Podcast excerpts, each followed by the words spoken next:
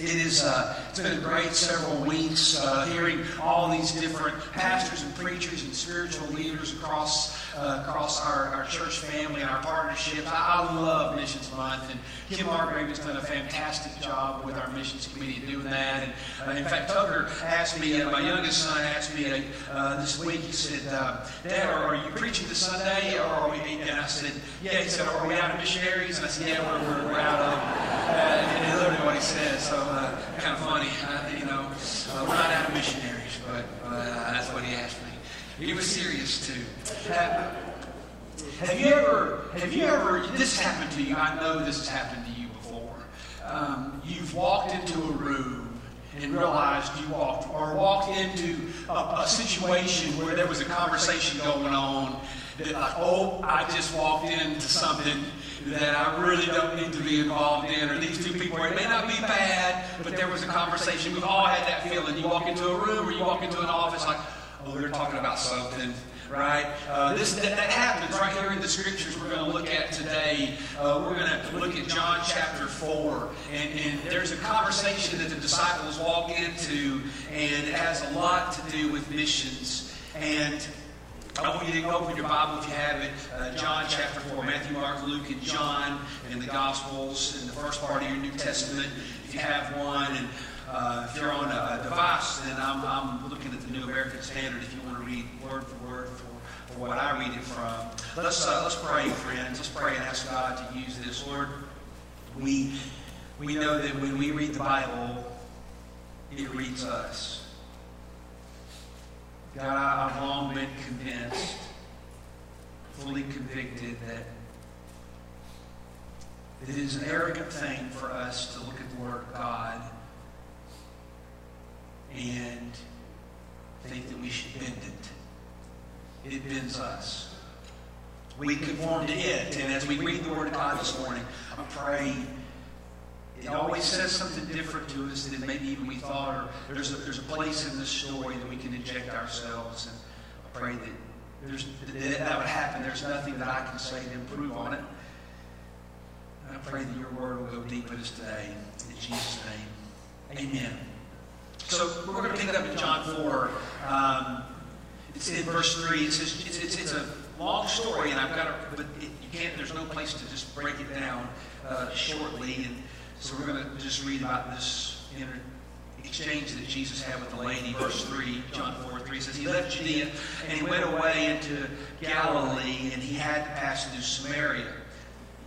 And he came into a city of Samaria called Sychar, near the parcel of ground that Jacob gave to his son Joseph.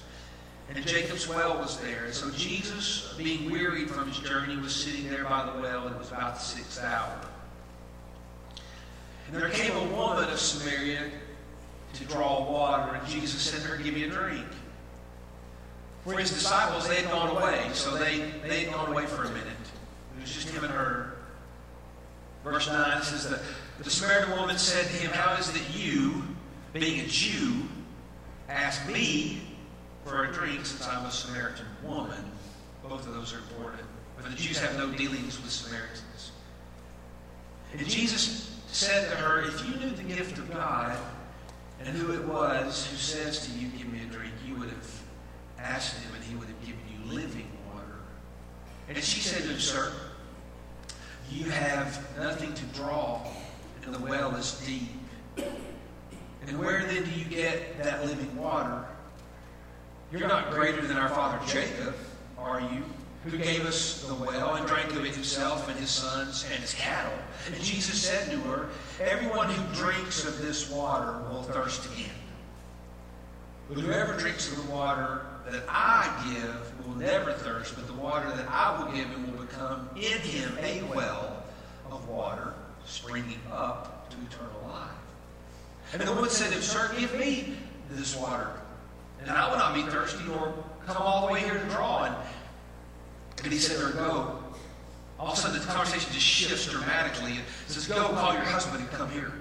And the woman said, "I have no husband." Jesus said, "You correctly said, 'I have no husband.' For you've had 5 husbands. And the one whom you now have is not your husband. This you said truly." The woman said to him, "Sir, I perceive that you're a prophet. Our fathers worshiped on this mountain, and you people say that in Jerusalem is the place where men ought to worship.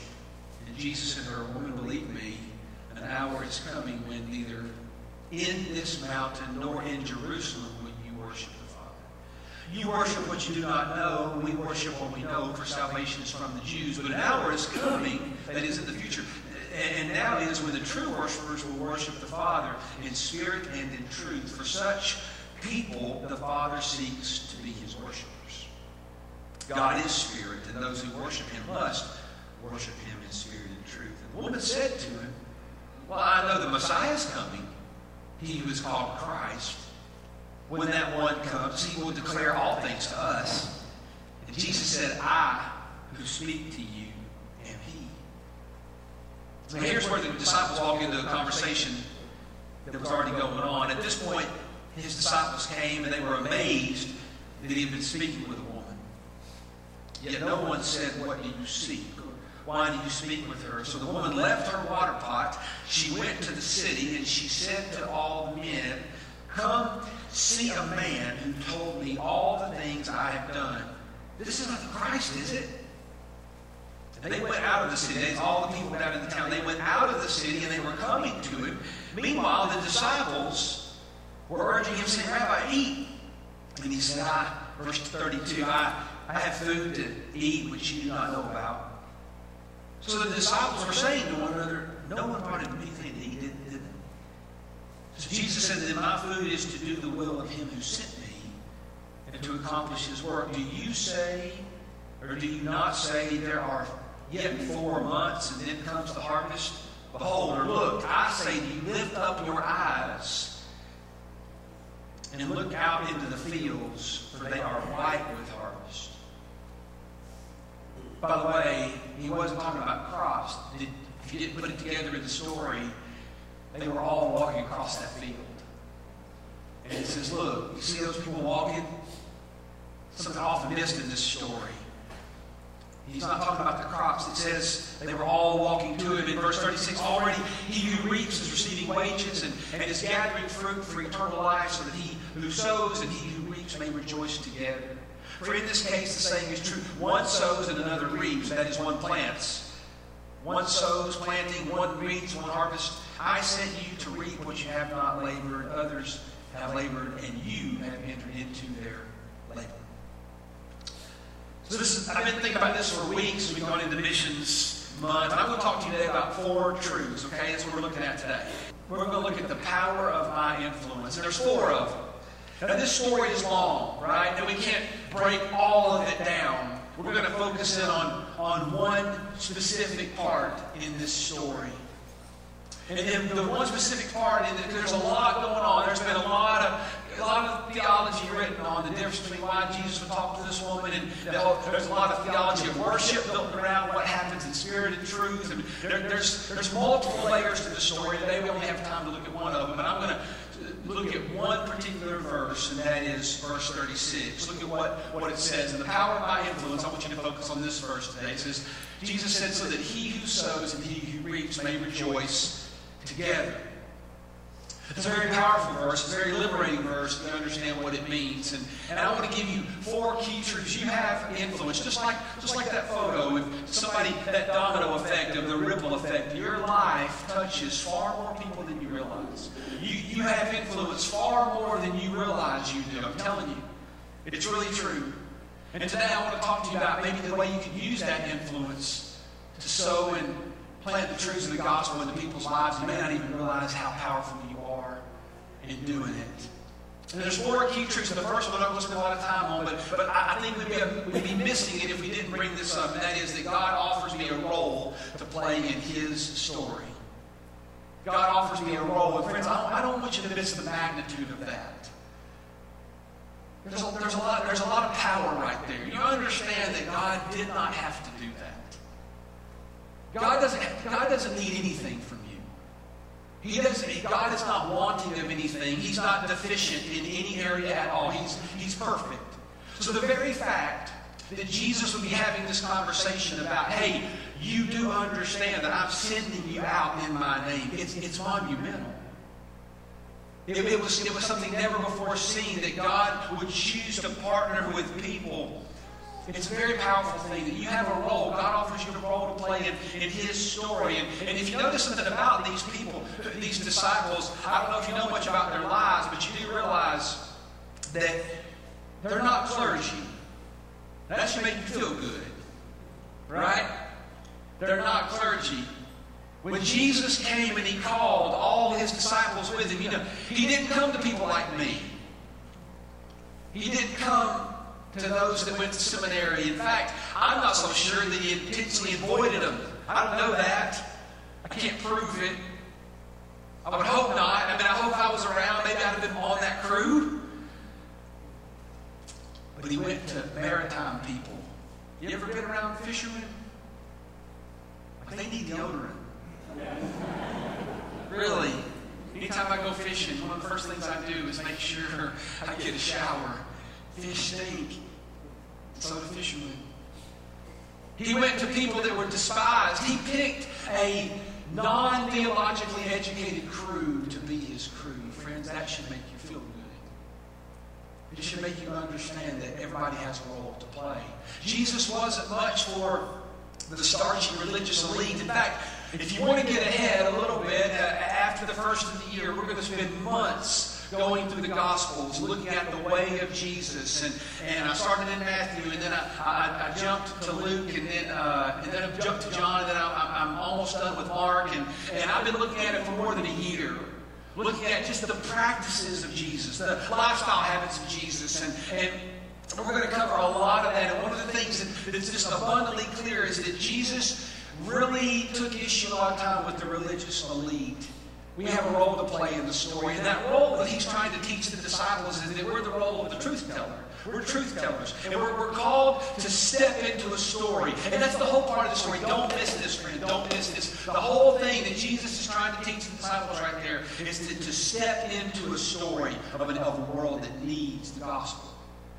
We're called to engage that world. So God offers me a role to play in that story. We're called to be truth tellers. And that's what Jesus did.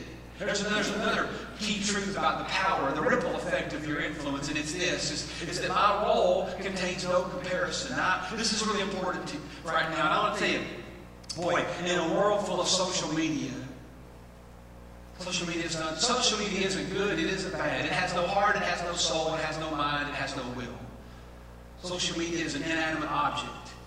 But I will tell you, what happens to us all is we get sucked into comparing our lives to other people. And I would tell you, please don't do that.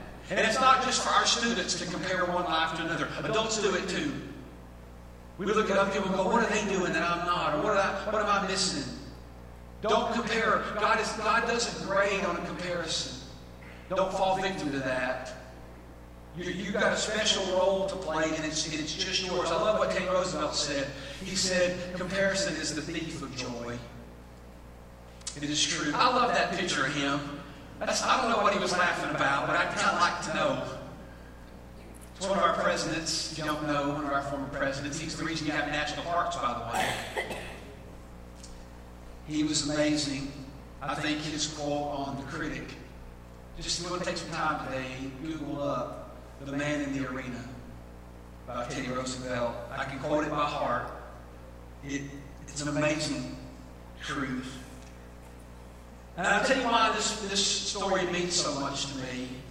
Because the Lord really used this story of John 4 years ago, many, many, many years ago, to really set me free from guilt. Really. And it came in this verse, verse 36. It says, so that he who sows and he who reaps may rejoice together. You see, for the first time, I understood that Jesus put the planter on the same level of honor that He put the harvester. And that meant a lot to me, because I used to feel guilty. And I'll tell you, it came in all shapes and forms. I never forget, one day I was speaking at a men's conference, and I knew this dude, and he was a good guy, and he was kind of an evangelist of sorts, and I was there as one of the main speakers. And in the break, he just said to me, he said, "How many people has your ministry saved?" And I said, "None." Just that quick. None. What do you mean? He said, well, I've seen an e-list like 422 people come to Christ this year. I said, well, you don't know that. How do you know that? Because they signed a card? Anybody can sign a card. How do you know they repented? I hope they did. I don't really know that. And I'm not counting. In fact, I don't think God is. I haven't saved anybody. Man, I'm just a conduit. I'm just a messenger here. But just let me tell you why this made me really struggle. It made me struggle because so often in the church world, a lot of emphasis is given on people that harvest, and they're really good at it. A lot, listen, there's an old term, many of you haven't heard it. If you're what's called a soul winner, you will be in no shortage of speaking invitations. Back in the day, 30, 40, 50, 60 years ago, people would come in, and we called them net drawers. They were really good at drawing a net. And listen, that's not a knock. I mean, they're gifted at that, man. I mean it. Like, I mean sincerely gifted. They can be in a conversation at Mapco and see somebody come to Christ really quick. But let me tell you what I've discovered, friends. I would challenge you. I would challenge every one of you in this room. Look back on your gospel story. Look back on your Jesus story. And my truck is paid for. It has been for a long time. And I'm going to bet you, I'm not a betting man, but if I was, I would bet you the title to a 2008 Toyota 4Runner. That there is more than one person involved in your Jesus story. There's usually many people.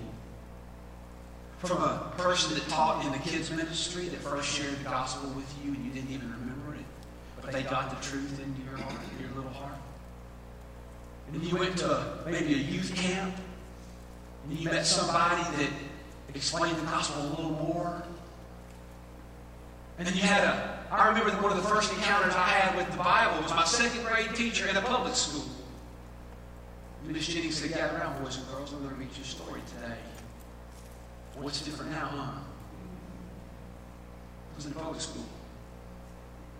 See, I remember when I first encountered this verse, I went back in my Jesus story, and I counted 6 to 8 people that had planted and saw no hope from it. And one man came up, he was a harvester, and one man came around, and in about 11 minutes' time, it all came together for me. But it took work from a lot of other people. And so when Jesus said that, I thought, man, that is really unique. It really was liberating for me. It gave me a sense of understanding because I shared the gospel all kinds of ways. But I didn't see the results that many people saw. And I learned over time, sometimes I'm a harvester, but more often than not, I'm a planter. And I'm okay with that. I'm okay with that. It took me a long time to be okay with that, but I'm okay with that. So, because a farmer doesn't just plant, let's be honest. A farmer harvests too. But I plant with the intention, but often it's not me that gets to do it, and I had to learn to become content with that. And I'm going to share with you something this morning that it's very important for me that you don't misunderstand what I'm about to show you. It's not my way of showing you things I've done. It's my way of proving a point. That many times you don't have a clue. See, my friend that asked that question, how many is your ministry saved? None. He had the number to the letter year to date, and I'm like, good for you. And I meant that. Good for you. I just don't count like that. And that doesn't make me better than him or him better than me. It just means that I don't really believe it's to be counted and even measured that way. But I got to looking after that exchange, what he didn't realize is that for many years I felt a little condemned around a lot of other preachers because I didn't often see the baptism results that some of them saw. But I got to looking at my own life, and I thought, wait a minute, man, every book I've ever written, every television show I've ever produced, every article, I always had a motive, and that motive was to share the gospel with people that were never going to come in here. And so I began to do things to the world, especially to the world of men that love to hunt. There are people that shoot animals in the name of Jesus and then marinate them. Hey, we give it dominion, take it up with God. We give it dominion in Genesis. Okay, just saying. I'm just the messenger on that one. You would have seen, by the way, the first book I ever wrote about that. You should have seen the hate mail that I got. I remember one specific lady one time wrote a letter about that long. And it painted a picture of, like, I just shoot every cat and squirrel and frog and everything. I'm like, oh, wait, oh, no. But I realized that most men that love to hunt and fish were never coming here. You know where they're at right now? Not here. And they don't feel guilty about that at all. Because they need the gospel too. And so I began to create things. In one particular project, we did a trilogy over the course of about 4 years. Here's two pieces of it. I can't find the third one. Those are DVDs for all of you under 30. The way that there was a machine, you stuck it in there, you hit play. So those DVDs, let me tell you, this is all we do know for those of you that are counting. All we know for sure is we shared the gospel with 150,000 people. Because that's how many DVDs we get. And what we would do is we would go to trade shows all across the nation where all these hunters would gather. And we would put celebrities in those videos, like the LeBrons of the hunting world. Yes, they do exist. The Kyries of the hunting world, they do exist. The Derek Jeters of the hunting world do exist. And we would put them in those DVDs and they would share the gospel, and we would put them in the hands of men and women and young boys and young girls that would come through these secular trade shows, and we would put them in their arms and put them in their hands, and we would share them. And all we know for sure is we shared the gospel with 150,000 just with that project. But I have no clue how far it went. I have no clue. But I'm telling you, friends, the day I read that verse, that the reaper and the sower would be glad together. It let me see that it is impossible for a gospel seed to be harvested that isn't first planted. Now, God can reap that in your moments, but I'm telling you, in most of your stories, the first time you heard the gospel wasn't the first time you received the gospel. It usually took time for you to dwell on it and think through it. And I'm here to tell you, for many of you, for all of you fellow, and fellowettes, that's a word, for all of you men and women that have the sowing gift, don't you be feeling second class. Because it can't be harvested if it's not planted. We have to plant it first. And you know how we do that at Clearview? I mean, just this whole month, you've seen ways we've planted. Here's one. We do pies for the police. I love that.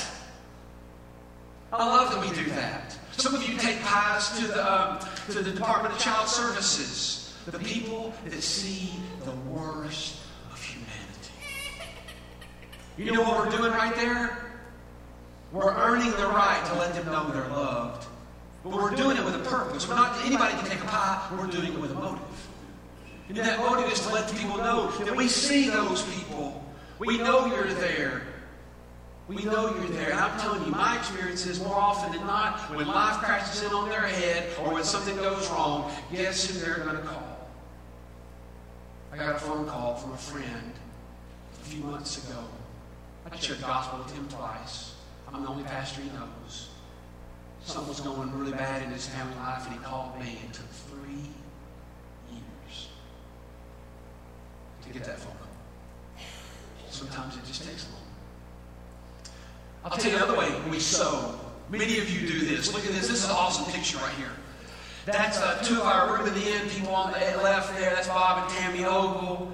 Many of you have worked alongside them. Let me tell you what that picture shows right there. That's some of our, if you're new to Clearview, we do homeless ministry. And let me tell you what's really cool about that picture. Those three people on the far right, those were homeless people who had just gotten their first apartment. How cool is that? Isn't that neat? We share the gospel with those people. We let them know that God loves them. It's stuff like that. That we sow the gospel seeds. And sometimes we don't always see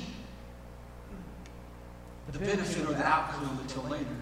I was reading in not long ago, and I was noticing something. You know, when you read the gospel slowly, you see things. You're not just reading it just to get it through, you know. And I was reading this passage about Jesus, and I saw something about his character that really stuck out to me. Look at what it says in Mark 8. You don't have to turn there. This is Mark chapter 8 if you're taking notes. There was a crowd that had gathered, and the crowd needed food. And it's one of those times where Jesus created a miracle and made more food appear in Mark chapter 8. But look at what Jesus said.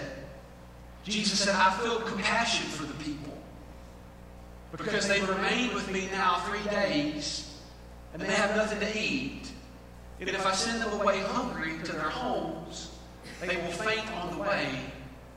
And some of them have come from a great distance.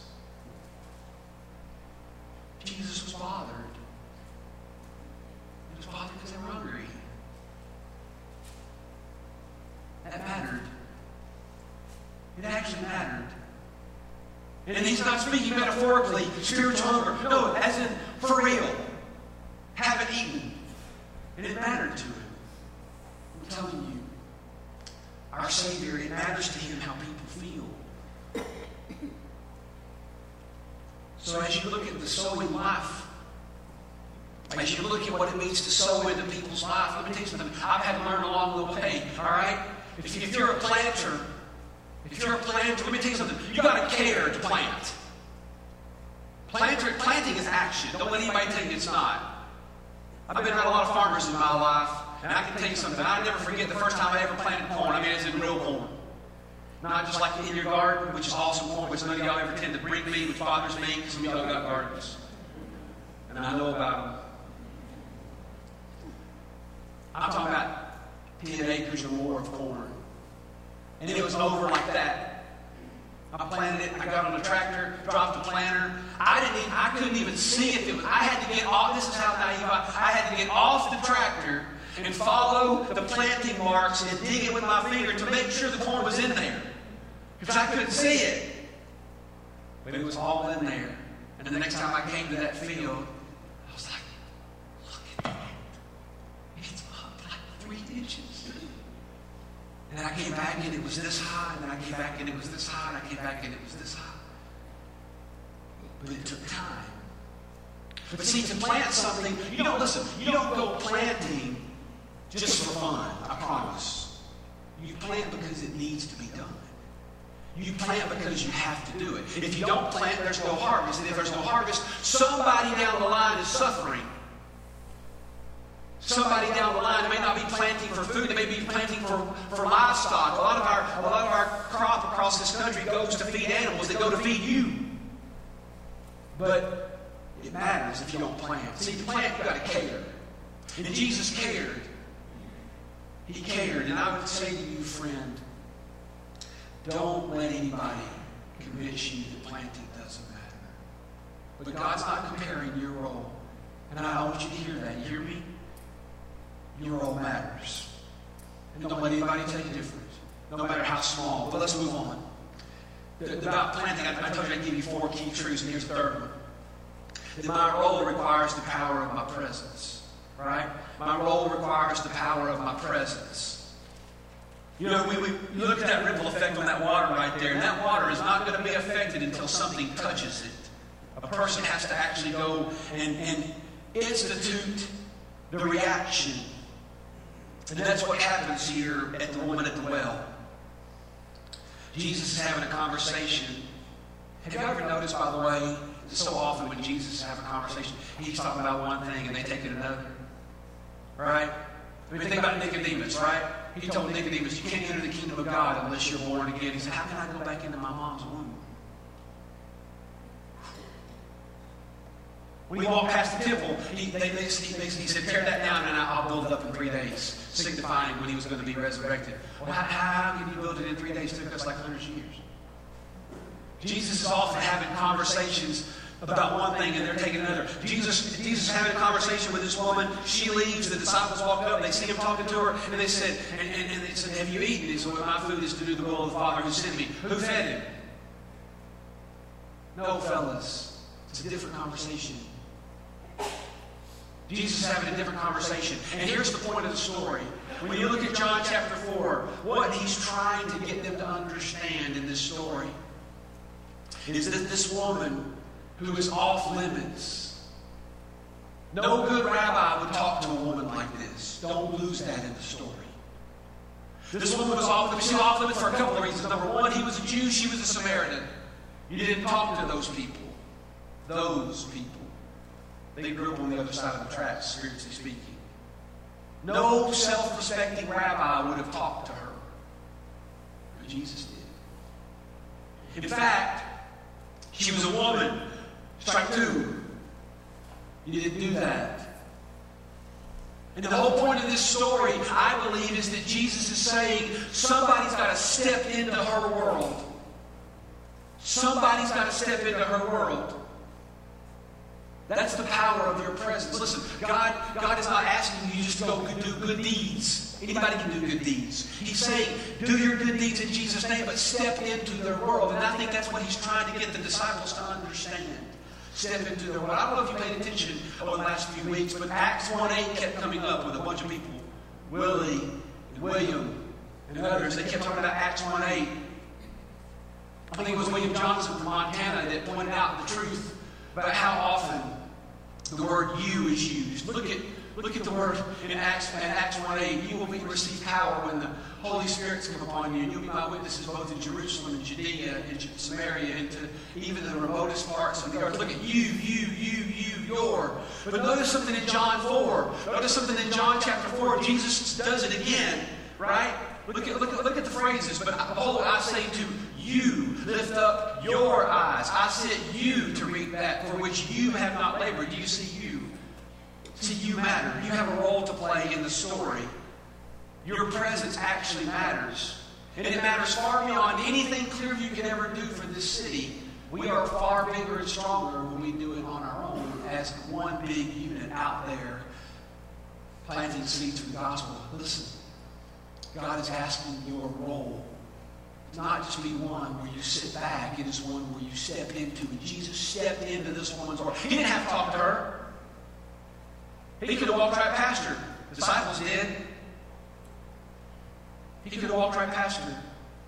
And he cared enough. But now let's talk about a different issue. Let's talk about what we're planting. Because it's not just about doing good deeds. It's not. It's about what we're planting. So what actually is it? I would say to you that your role is to be that of a truth teller. The world needs you to tell the truth. Your friends need you to tell the truth. The people that you play tennis with need you to tell the truth. The people that you work alongside in the cubicles need to tell you. You need to tell them the truth about their condition. That's real love. I want you to look back at something in this conversation. Man, this is a big deal. Let's pick it up in verse 15. So Jesus is telling her about living water, and all of a sudden she's talking about real water, and then it starts to click with her in verse 15, and she said, it says, the woman said to him, sir, well, give me this water, and I won't be thirsty. And literally, she's thinking about miracle water, right? And then out of nowhere, out of left field, so to speak, comes this phrase, go call your husband.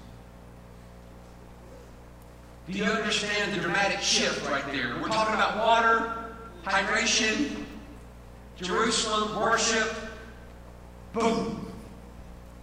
Go call your husband. I don't have a husband. You're right. You got five. You had five. What happens right there? We're called to be truth tellers. And this is what I want you to understand today, friends. Make sure you don't miss this in the story. Nothing changed until truth was injected into her story. Nothing. Nothing changed. Your friends need you to tell them the truth. Nothing changed. Healing doesn't come. Salvation doesn't come. Connection with God doesn't come unless there is an intersection with truth. That's one of the things we teach at Keys to Freedom all the time. You have to confront the truth. And the truth is your best friend. The truth is your best friend. But when you go to the doctor, do you get mad at them for saying, I think I found the problem with your kidney? No, you don't. But it's funny how we get mad at people for telling them the truth about their spiritual condition. But you have to know the truth, or there is no deliverance. Truth matters. And nothing changed in this woman's life. And I want you to see the progression of how it happened. Look at this. First of all, she starts calling, and don't miss this, she starts calling him sir. Sir, sir this, sir that. He's just another man. And then along the way, it goes to sir. After he tells her the truth, then she says, oh, ooh, I think you might be a prophet.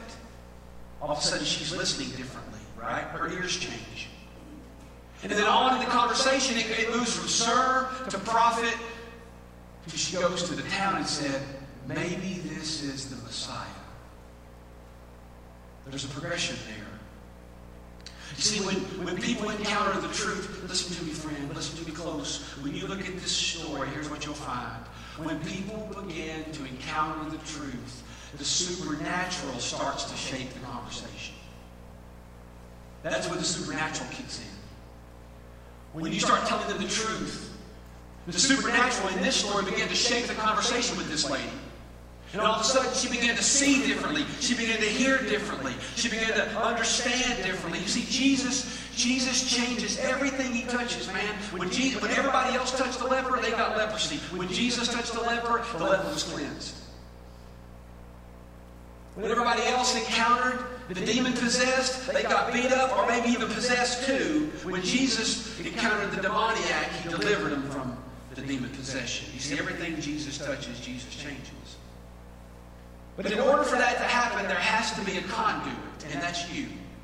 For you will be my witnesses, and you will be my people, and you will be the ushers in of the new kingdom. It's you, me, you. So there has to be a conduit. That's when the supernatural takes place in you and me. Jesus said, all authority I've given to you. Remember that verse? All authority I've given to you. To go out and do what I've told you to do. God has a role for you to play in this story. It's hard to fathom. God has a role for you to play. Now, this woman obviously wasn't an American. Because let me tell you how an American would handle that whole situation. Right?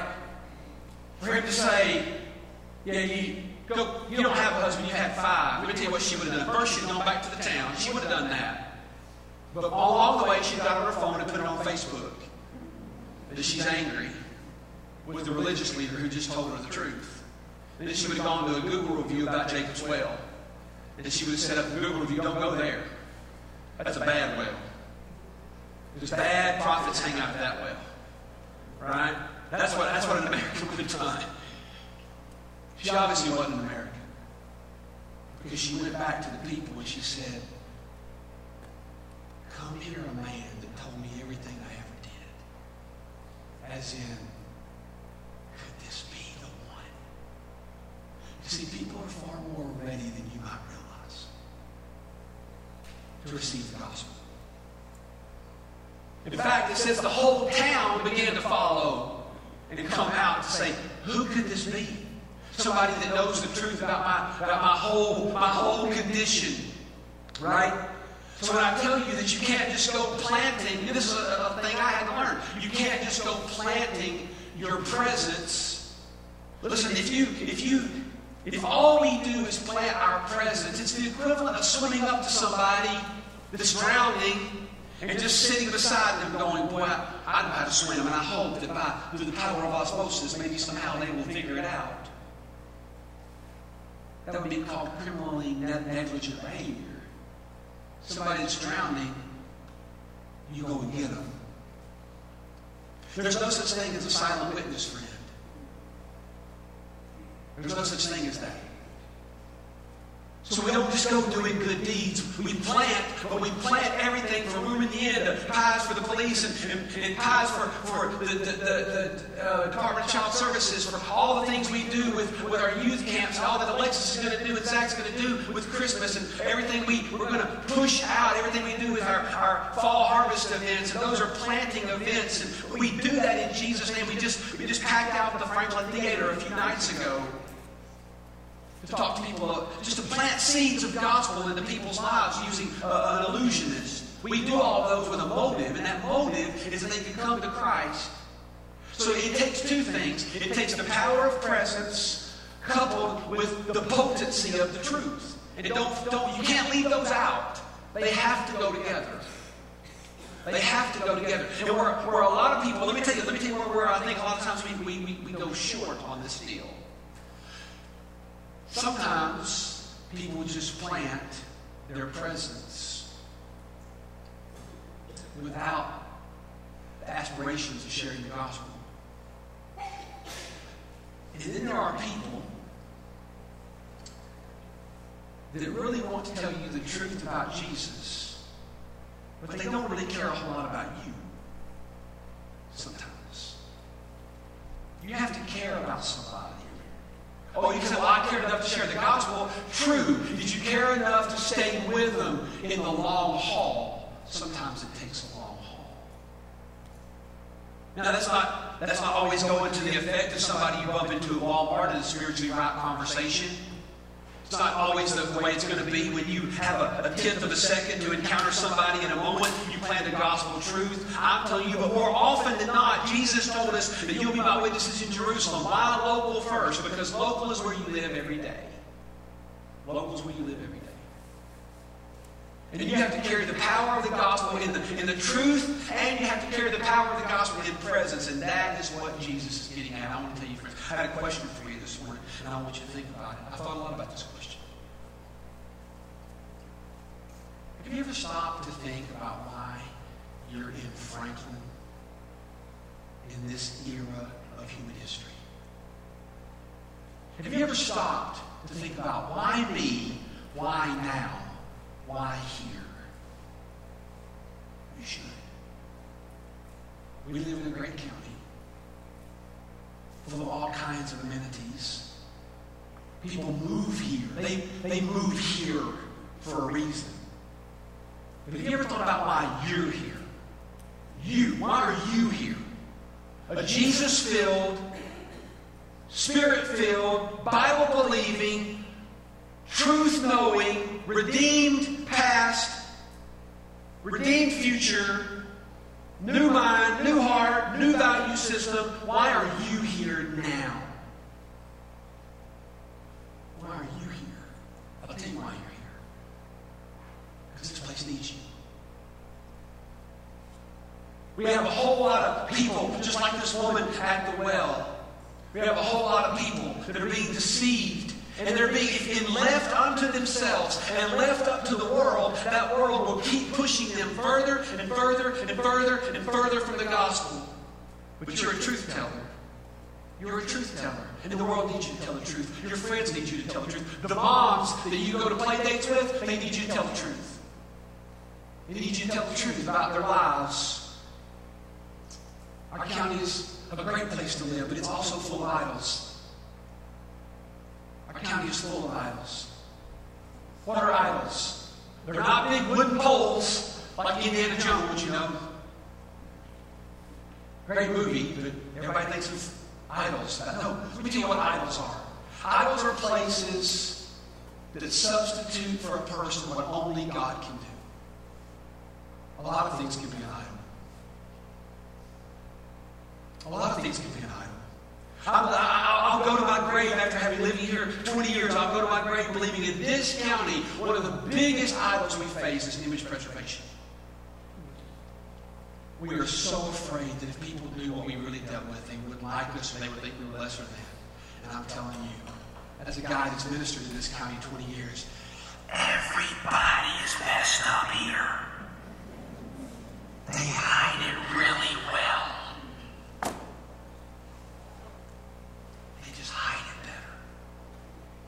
In fact, truth can set you free if you be willing to expose it and say, help. Help. And in Clearview, I think we're doing that. I think we're coming against some of these idols. The other idol in our county where people need you to tell the truth, one of the biggest idols we have in our county is there's a lot of people, may not be you, this probably doesn't even apply to you, so just don't listen for a minute, but I'm just going to tell you. There's a lot of people looking to politics to right-size their world. And I'm telling you, friend, God has never anointed a politician to save humanity. Only one person got that title. When you just sing a song, the government will be on his shoulders. Jesus is the only Savior of this world. There's a lot of people in this county coming to here, and they love it because the streets are clean. I mean, we have, like, weed eating the streets, man. It's awesome.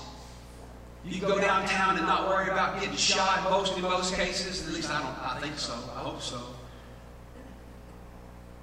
It's cleaner, it's safer by average, but that doesn't mean it's sin-free. There's a lot of people looking. There's a lot of your friends that don't know Jesus, and they're thinking, if we could just get the right president, and if we could just get the right political system, it would all be better. And I'm here to tell you, even if it was better, it's still going to come to an end one day. Only Jesus can save humanity. And your friends need you to tell them the truth about that. We have a lot of issues in this county. As great as it might be, we have a lot of issues here. We have comparison. Let me tell you something, friends. So many of you are weary. So many of your friends might not be you, honest. You may have overcome this through the power of Jesus. But a lot of your friends, they're exhausted. You know why they're exhausted? They're trying to keep up. They're trying to keep up. And if you live here long enough, you can get sucked right into that, too. There's no place in the scriptures that your worth is measured by your stuff. You don't have to keep up. You don't have to keep up.